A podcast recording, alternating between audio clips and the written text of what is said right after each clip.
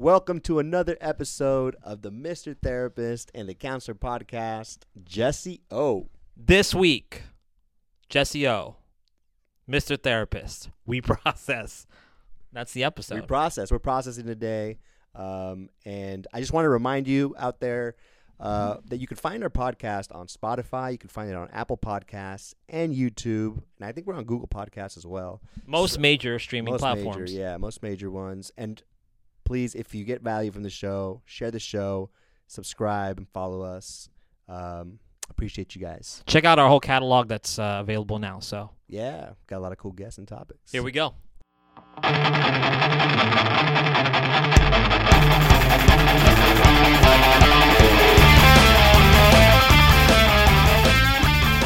Jesse, this is how we usually Jesse, start. Jesse, I feel like I always come in awkwardly to these things, so I just need some advice. Like, how how would you come into this show? Like, How would I start off a podcast? Yeah. Well, I'm going to show you today, step by step. Uh, uh, one thing that uh, whenever we have a topic, like I want to warm up. So the concept of this episode, and I don't even know the concept of the show is going to change so much, but we have so much going on in our lives and our experiences, and that's what we want to bring to the forefront here with with the podcast. So we're gonna we're gonna talk about our process, our process, and our experiences. Um, so we're just gonna jump right into it. I, I wanted to talk about uh, the last episode that we did, you and I, I believe, right? And um, we talked about attachment styles. we did, yeah. Yeah. So yeah. which I was somewhat familiar. You you were more familiar with it than than I was. Yeah. Uh, I know you wanted to to talk a little bit more on that, and then I also wanted to bring up something that we had mentioned. That's right. Yeah, last uh was like two two episodes before. Uh, probably that's when the attachment styles episode came out. I'm came so out. but confused yeah. right now. What episode is this? I think that I think I don't know, but anyway, if you look back, there's an attachment styles episode, and so we just Mhm. we're, we're gonna we're gonna come back and add to something like to Yeah. to, to that episode, right? yes, Yeah. we're gonna add so much. Yeah. Do you want to start? Do you, No, you. You want I- me to? This okay, is your gotcha. time. Oh, this is man. your time. Man, you're awesome. You treat me so well. You- So, you know it. so the only thing that, like, looking back at that episode, I feel like um, the only thing I didn't get to say because we had we ran out of time is uh, just to say that, like, I think the way we were explaining it was like these different personality types, right? And it's not really so much that way. I guess I wanted to just clarify that, like, if you identify with any of the insecure attachment styles that we talked about, that you can work through to become secure, right? And so, like, if you can process your emotions, if you talk to a therapist, if you work on these these things that make you have an insecure attachment style, like you can work through to become this a securely attached person. So I just wanted to share that. It's not like you know if you're insecurely attached, like you're just gonna stay that way, right? It might be lifelong work you do, but um, but I think you can develop that secure attachment. So that's all I wanted to add to that. That's beautiful. I know it is right. So we said we ran out of time. Truth be told, like we have all the time in the world, right? We can keep talking and talking and talking, but I wanted to wrap it up because you floated a question at me. I- and it- here's the thing: when you're recording, I think you do look for those moments of like, when's a good time to end this episode? It's it's still this is all still really new to us. But what was the question you asked me that I that you wrapped it up, and then I wanted to talk about Goose and Maverick, and I felt like I was on the highway to the danger zone, so I wanted to detour. Um, I was probably getting hungry too at that time. But what was the question you asked me about attachment styles? I think I asked you like you mentioned that you identified with the um, anxious attachment style, and so I think I wanted to ask you like how does that like how does that manifest in your relationships? Like how like what do you notice about your relationships that tells you informs you that you're anxiously attached? when you asked that question, were you talking about like my more intimate relationships? I'm not saying specifically with my wife, but like throughout like my life and relationships with women, or were you just kind of saying in general, like friendships? Were you talking about like work relationships? What What do you I'll think? Let, I'll let you decide, I guess. Oh, like, well, help me out, bro. Yeah, what I think whatever you feel. I guess uh, when it, when I asked you that question, I wanted to know where your head went. Like, what what relationships kind of came to mind? Because when I think about it, anyway, the way my head works Yeah. is I'm reading over the traits of an anxiously attached person, and I'm like, damn, I am this way. And I think about the relationships that, you know, those features have presented in, right? Like Yeah. the feeling insecure, the feeling like I'm not enough, the feeling like like yeah, like you know that happens sometimes in my relationship with Abby. That happens sometimes in my relationship with other professionals. So Would you say uh, it feels like I'm dodging the question again? Was it duck, dodge, and dive, or yeah, You could the dodge- dodgeball. dodge a Manny question? Can I ask you a question? Uh, maybe. What's up? What like what's coming up for you as like I ask you that like Oh, I well no. th- So I'm thinking about what you're what you're. We brought this up here. I didn't really put any thought into it except for like, ask me the question again. We talked about this before.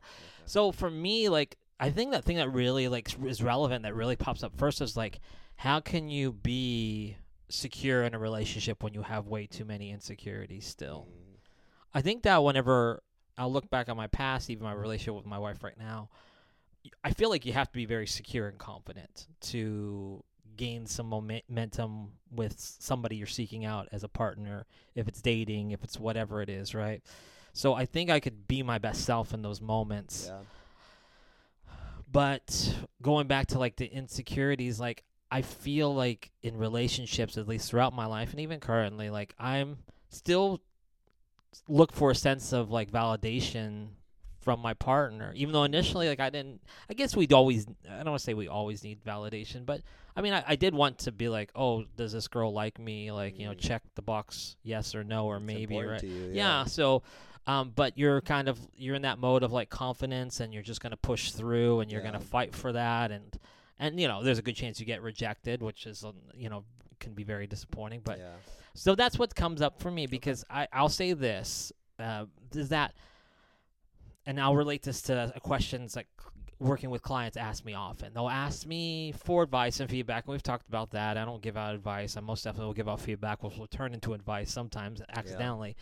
But um, one thing I've told clients is like, do not talk to me about relationships because I feel like that's still like not one of my strengths. Okay. Um, Yeah. I feel like that's something where even currently I continue to work on and, and get better, and I'm still very, I could still be a very insecure person. All my, my past relationships, a lot of times, like I would not ever really end those relationships. I would wait until somebody else popped up, Okay.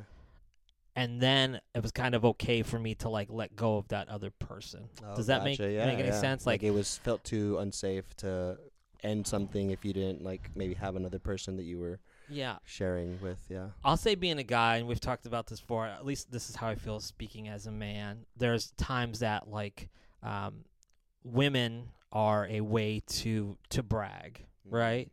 Um, I would do this sometimes, and probably bullshit it sometimes. I'd always be like, "Well, I'm talking to this girl and that girl." It's like I almost felt like I had to have like Sure. Yeah. a top five like or like clout, right? yeah, like an ammunition of like to make sure people knew like I'm manly enough. I'm like I'm I'm you know I it's that seeking va- validation as a man. Um, so to my what I'm trying to go b- back to my initial point was that like I felt like any relationship I had to make sure I had something to fall back on Right. before I left one for sure. Yeah. Yeah. And unfortunately, in a lot of ways, that would lead to me being con- manipulative or maybe gaslighting uh, women in my past relationships. What's gaslighting? Just for anybody You're that's listening. manipulating, right? Yeah, Like, basically, yeah, like you know, turning telling them something around. Uh, like if you're to blame, you turn it around on them. And right, right. You make sure the other person feels they're crazy when you're the such a chaotic, hot term. It's gonna be good for our SEO. whatever that means. Once again, you're so bilingual. You just bust shit out sometimes. It's impressive. So, um, but like, so yeah, that I think that's what um, that's where I think my attachment style lies in the idea of just being anxious and Okay. uh, I mean, what does it sound like you to you? Like if you could just therapize me in you know in the most no, I mean I- friendship type of way. Yeah, yeah, no. I mean, I I feel like you you've answered it right. Like there's there's an insecurity. I mean, I don't know. We're all trying to understand like our patterns in relationships, you know. So I don't want to therapize you. I trust what you're saying. Like it, it makes sense. Um, and I think you're also going to be doing therapy soon, so you'll probably find out a lot more. Never. a lot more about your relationships, right? And like how how you get affected. But I appreciate you sharing that part of you, man. Like Thanks. that's cool. I think that's what part. That's why I think we started this podcast in the first place. Mhm. we have these conversations outside of a microphone, it's a little harder to have them with a mic and a camera on. So yeah. yeah, The other thing that we uh, I wanted to talk about was um, one of the questions we brought up on the last episode too was I'd ask about your ideal guest, Okay. and I threw that out there, and um, I uh, I told you like today actually I said I didn't really even like. I mean I liked who I said, but I, I felt like there was probably more to it, or maybe I just kind of He like he doesn't like you, Dave Bautista. I love Big Dave. I'll always love you, Big Dave, no matter what color you're wearing. Blue, red, yellow, it doesn't matter to He's me. crip today. He's wearing blue. Uh, yeah, I get it. I get it. Um, next week we're going to talk about gang colors. um, but what, um, man, Threw you off this is good. This is so good. Um, so, but we talk about ide- ideal guests, right? And you said you wanted to bring on the Crips and the Bloods for an episode. I Okay, sorry. Uh, sorry, I can't leave this one alone. I have so many jokes like surfacing right now. Um, but no, I brought up ideal guests, right? And um, I didn't like your answers. Not the Jesus one, even though you thought I didn't like the Jesus Yeah, one. You gave me a look. I did. I I didn't give you a look. I probably had like we could have this big conversation, but I don't want to say I disliked your. Let me take Which ones back. did I say? I said Ed Mylett. Which I, I didn't know who that was, anyways, Okay, right? You And him how up. long have He's you a been? billionaire? I think. How long have you known this guy, or like like this guy? Look up to him Um, probably like four years. for reals. Four years? That Yeah, long? yeah. Okay, four years. Okay. Yeah. And then the other guy you mentioned was potentially Elon Musk, right? Oh yeah. Yeah. How long? Oh, you don't. I mean, how long have you been like interested in Elon Musk? Um, probably like the probably the last three years. Three years. Yeah. Okay. So, I guess I just wanted to maybe I'll ask you why those. Once again, maybe revisit that, and I wanted to bring up something that you had processed yourself this week, Yeah. right? About success. I don't want to prompt it that way. You take it. Yeah, so I mean, we talked a little bit about this, but you mentioned like you you noted that one of my lessons from the past week was like how like this money mindset thing, right? Can you share a little bit more? So this past week, right? You some things came up for you, and you said you had this like you realized that you have this. You you just said this money yeah, mindset, this right? money mindset. Like I have this like part of me that like chases money and that like needs to chase money and almost like this anxiety around like making money and I think it affects my business. It affects the way I do business. It affects like everything, right? And so yeah, so I have that. So you had and you had mentioned that like um that I met that the two guests that I brought on were billionaires, right? And they were yeah. like money. It's that's you, so I'll that's tell you what I said. I was like, you bring up these people that, uh, yeah, the billionaire aspect, and I, I, I was, money. I, I can't say money's not important to me. Yeah. I've never had a lot of money. I'd sure like to be Biggie Smalls and like see the more money, more problems type of situation. But I- so I, I, for me, like a billionaire, I can't relate to that person and. Create. Oh, I mentioned creatively as well, right? Like Yeah. that doesn't speak to me as somebody that I want to have a conversation with. Not that these two men. I don't know the one guy so much. Elon Musk. Sure, that'd be like probably fascinating conversation, Yeah. right? So, but why are you so fascinated by that? The funny thing is, like, I think the last interview he had with Joe Rogan, I thought he was he wasn't a very good interviewer. He wasn't talking Elon about, Musk? Yeah, Was that the one he was baked? I don't probably. Oh. yeah, I don't know. But you said why? Like, yeah. why? Why, the- are you so? Fa- why? well, I I mean, when you posed this question, I think in the in the moment I was on the spot and I was like, damn, who'd be cool? And probably because they're they have money, right? And so I think but why is that so cool or I- fascinating? Well, I think it, it it's goes back to like this idea of what I think is successful or, or as a even as a man like what I think a man should look like right and it's not necessarily healthy but I think there is a with the lesson that I learned there's a part of me that like yeah like I want to be rich I want to have all this money I think like I over identify with money if I have a lot of money then I'm good enough um, I, I'm a good enough provider. I'm a good enough person. I'm be, I'll be accepted and seen, right? And so I think there's probably an unhealthiness to that, um, and it's probably driven by that money mindset thing that I talked about, right? That like, um, and we did a we did a live the other day about worthiness, and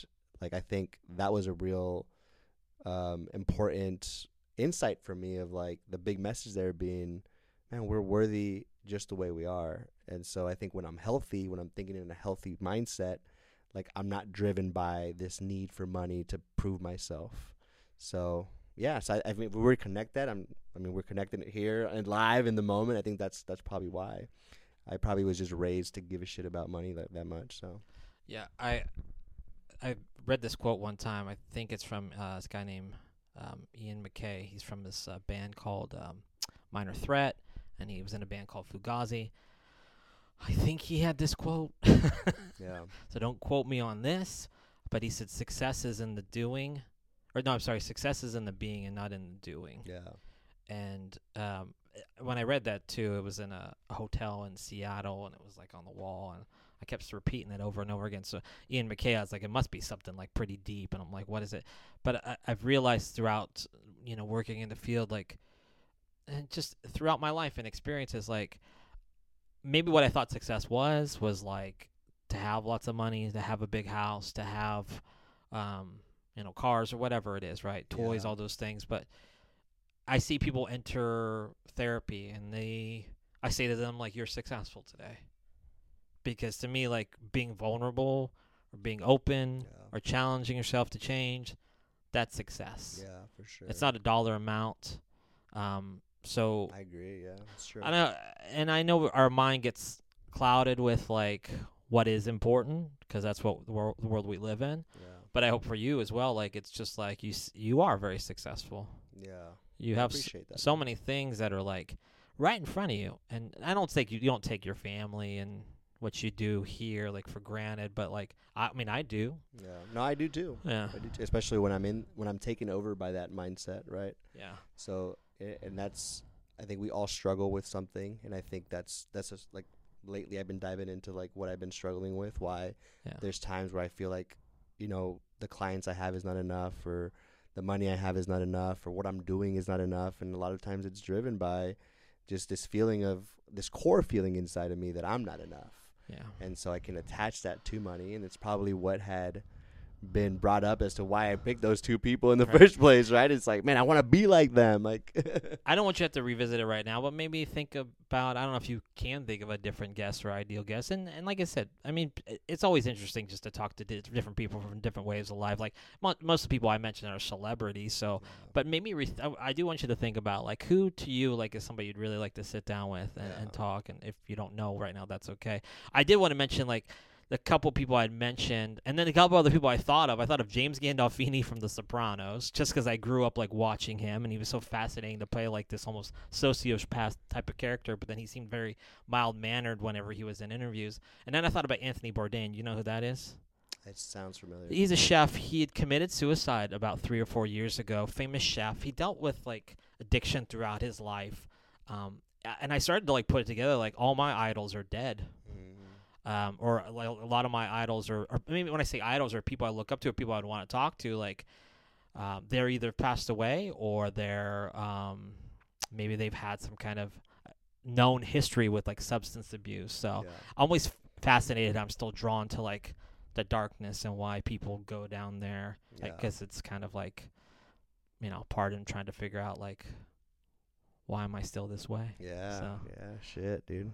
I appreciate you asking that question. I it's the first time I got real uncomfortable in uh in a podcast, Yeah, uh, yeah, and so- and I kind of live for that. Like I'm like I, I want to get there. I want us to like have these types of vulnerable conversations. I know we got a little bit of time left, but I got I want I want to bring something up. Can I bring something up?